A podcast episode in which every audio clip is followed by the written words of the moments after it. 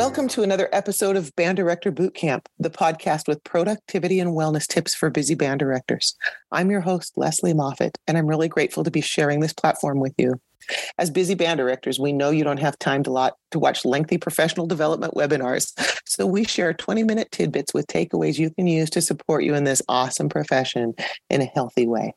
Today we are talking to Cori Smith. She teaches at Curtis Junior High School in uh, Puget Sound area, Tacoma area, um, as the eighth and ninth grade band director at Curtis Junior High. She's just completed a semester of interim director at Pierce College. She serves as our Mountain Region president on the WMEA board in Washington. Let me just say thank you very much for serving our state in that role. Um, she's also a newly the newly appointed director of Highline Community Symphonic Band, is the high brass coach for Tacoma Wind Philharmonic, and she's also a member of several other other um, high quality ensembles around the Puget Sound area. So she is a rising star, just busting out of here. And um, I'm very, very grateful for you being here today with us, Cori. Thanks. Thank you so much for having me and for that lovely introduction. Oh yes, I love I love to brag about the people on here. It's so cool. I'm so excited to see all the things people do. So, what Cori's going to talk to us today, she's going to share three tips that have really helped her rehearse more effectively, be more aware of what's going on around in uh, the classroom, and make better music with her students um, through through a few things she has done and they've been intentional and she's really liked the results that she's gotten by doing this and so you know when you have some good results we want to share those. So before we jump in and tell everybody your three tips and the like let's sort of set the scene cori. Tell us a little bit about your journey for becoming a music educator band director. Why, why are you in this this life well, uh, working backwards, I love students, I love music, I love teaching, and I love teaching students music. So it's it's been a consistent love throughout my entire life, and it continues to be, and I hope it always is. Um, I was lucky enough to be adopted when I was nine months old, and my parents quickly found out that music was something that was going to be really important for me from fantastic kid tunes in the car to musicals growing up to we had a fantastic steel drum band and elementary music program where I grew up in the Tri Cities. And then when fifth grade came around, our music teacher asked us, Who wants to be in band? And I didn't even really know what band was, but it had something to do with music. So immediately my hand shot up and I was just destined to be a trumpet player. Went through the whole thing, drum major two years out of the four in high school, um, kind of at a drum major camp sitting around a campfire with Scott Reese and all these other drum majors, just had this moment of clarity like, this is what I want to do the rest of my life. So that was around junior year, which is the perfect time to get a plan going. I wound up at the University of Montana and again was drum major three out of the four years. I loved working in the Missoula County Public School system with the students while I was in college and then had my first job there. I've just been incredibly lucky to be surrounded by colleagues that are passionate, that are collaborative, that are innovative. And I feel like that's been inspirational and just helped me kind of define success for myself and pass that passion on to the students. That's a cool story. I love that. I love that. So, um, we all aspire to have effective rehearsals and to be like focused on what's going on in our classroom and not the email that we have to answer to the angry parent. And um, we want to help our students be the best music makers they can be. So the things that you're going to talk about today um, are some steps that you took to help you get there. So, like, was this like when you walked out of college, you're like, I'm going to make these things happen? Or did you get to a point that you had to develop some strategies? Like, did you have a reason for becoming a badass at this? Oh, um, I I think eventually there became a point where I got quite busy. I mean, you read a laundry list of my roles, and it's just so easy to let your mind think about the to-do list of what do I have to do next? What didn't I get done? How am I going to spend my prep? What needs, what are we get having for dinner? Like it could be personal life or life. And I just started to realize like, wow, I that wasn't my best rehearsal or oh, I could have given more. I feel badly for the students who didn't get to make their best music today. That's on me. I set the environment. I'm the captain of the ship. And so it was maybe a couple years old that I really started getting into tennis. And I've always been a tennis fan. And I, I what I wasn't expecting, what was a really fun surprise was how many parallels between tennis and my job I wound up finding. I like it because it's actively and it's active both mentally and physically. There's a really great mix of fundamental elements from the strokes, the serves, the patterns of the play with that live in the moment decision and the surprises and all that sports magic.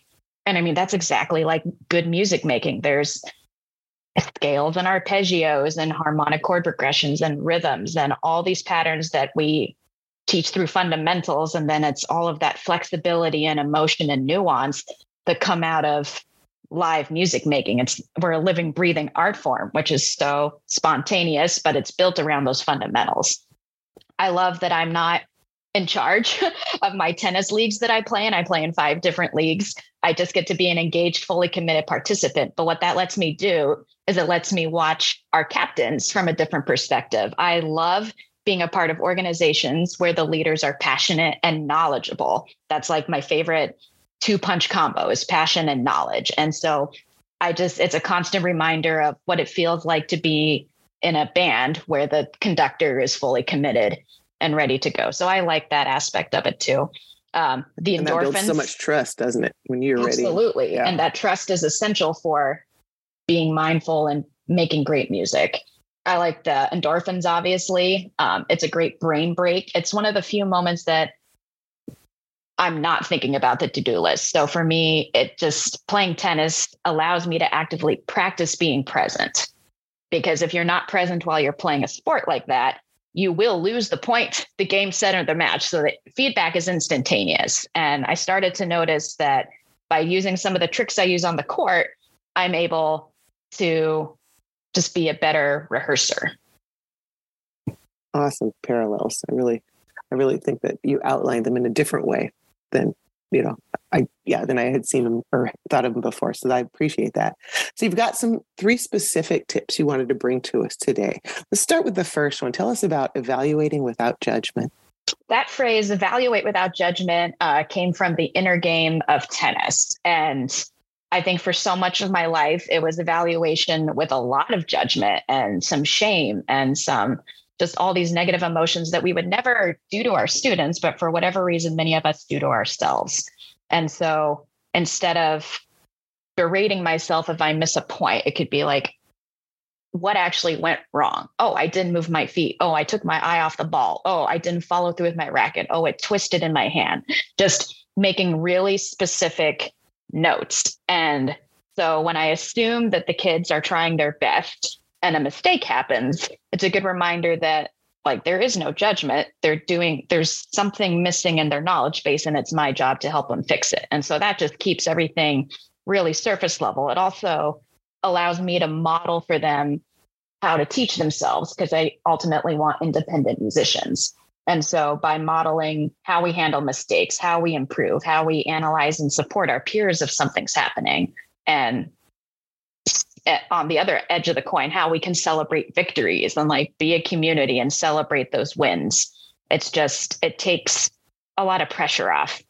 I think this generation with social media has a lot more stress than we did growing up because everything's recorded somewhere everything is documented. Like i would be a stressed mess too so yeah. it's just that idea of be a goldfish 10 second memory it's not personal it's just a skill that we're all working on and we'll get better so I like that idea of being analytical, but clinical. It's not personal.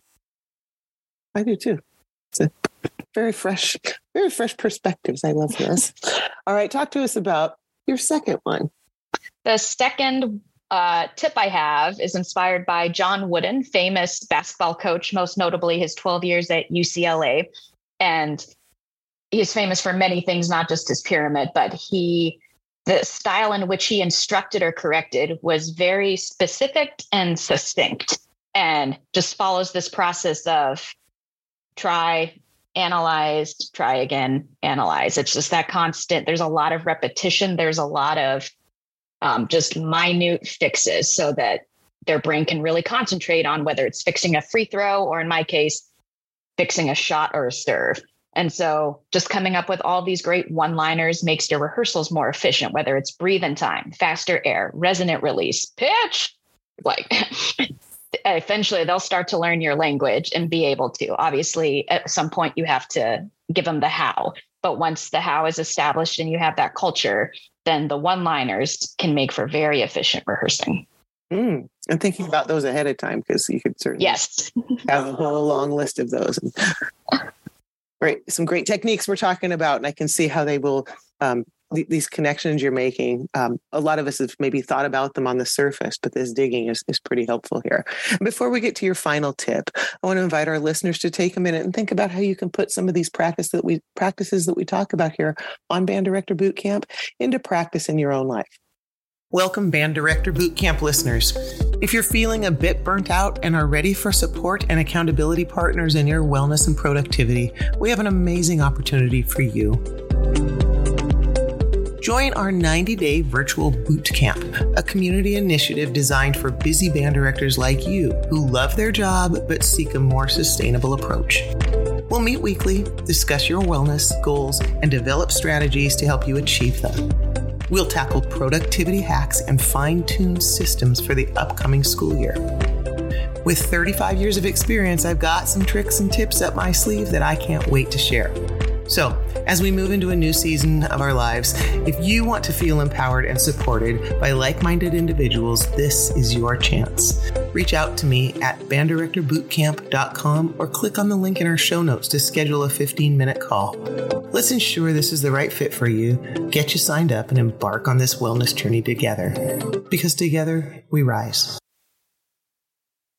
All right, we are back with Cori Smith, and we've got just a couple minutes here to circle back and ask her what her third um, third tip is for us on things that she has intentionally done that help make her rehearsals more effective, help her keep her present with knowing and being more aware of what's going on, and helping her students better be better music makers. So we talked about evaluating with judgment, and you talked about how you take uh, Wooden, John Wooden's style of um, coaching and use that with students. And then your third one that we're going to talk about is your sticky note mantra. So tell yes, the sticky that. note mantra. That's probably the most tangible thing that I can suggest for directors who are also struggling with being present with making sure that they are fully aware and listening and tuned into their students during rehearsals.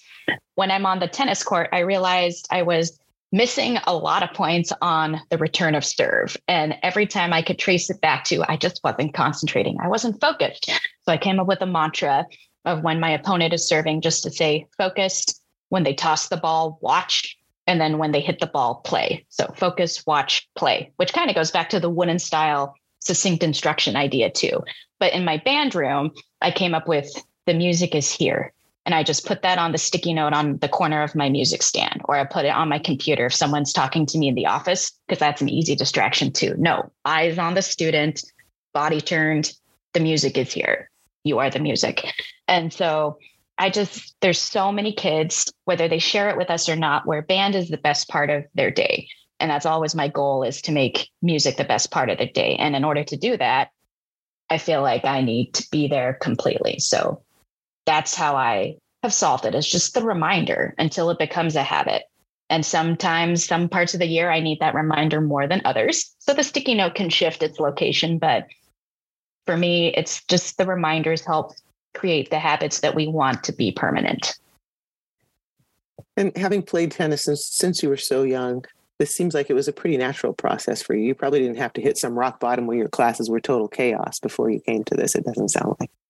I don't think I can count any total chaos days near chaos earlier in the in, earlier in the career, but um, yeah, the t- the tennis journey didn't didn't quite start when I was a little kid. It's only been the last couple years where it's been more serious, which has been nice because it's the past couple years where I feel like my ensembles have, have made some really good music. Yeah, and the um, you know, just something you touched on that many of our guests have touched on, and we can't say it enough, is you have an interest that's outside of your music, that that you so that you're not just music band directing all the time. How come you Absolutely. think that's important? Oh, it's incredibly important. The pandemic illuminated how strongly my identity is tied to being a band director um, because of how strongly I felt like completely disassociated or lost even. And so it also provided that impetus to really dig deep and realize you know you actually love a lot of things. You like to read. You like to go hit tennis balls. You like all of these other things. Delve into that. We don't know if a pandemic's going to happen again. We just have to be whole people to have that balance. And balance doesn't mean 50 50 balance can mean like how we like how we tune chords at different times of the year there's going to be a different tonic whether it's family or the job or tennis. And the third will be a little less the fifth the seventh. So i always think in terms of musical balance rather than equality. Oh that's, that's absolutely we need we need other things. It just helps fill your cup so you can provide more yeah, and I went through a long phase as a high school band director where band was my identity in my life, and I expected it to be for the students, and that's a quick way to burn your students out. So yeah, yeah it, we if we model those kind of healthy things, it's it's good for them to see well-roundedness, right? Exactly. It oh, helps us wow. connect to more kids too if we have more interests. Well, Cori, thank you so much for being here with us today and sharing such really clear examples of of um, these connections that you make between different things and how it pays off in your classroom and the like. Thank you so much for having me. Oh yeah. So Cori Smith uh, from WMEA's board, I really just want another plug for for that service that she provides to to our state special here. I want to thank her and to thank all you listeners for joining us on Band Director Boot Camp. You are making a difference in kids' lives through the magic of music education every day. The work you do matters, and so do you. Join us next time on Band Director Boot Camp for another episode of productivity and wellness tips to make your life a little easier.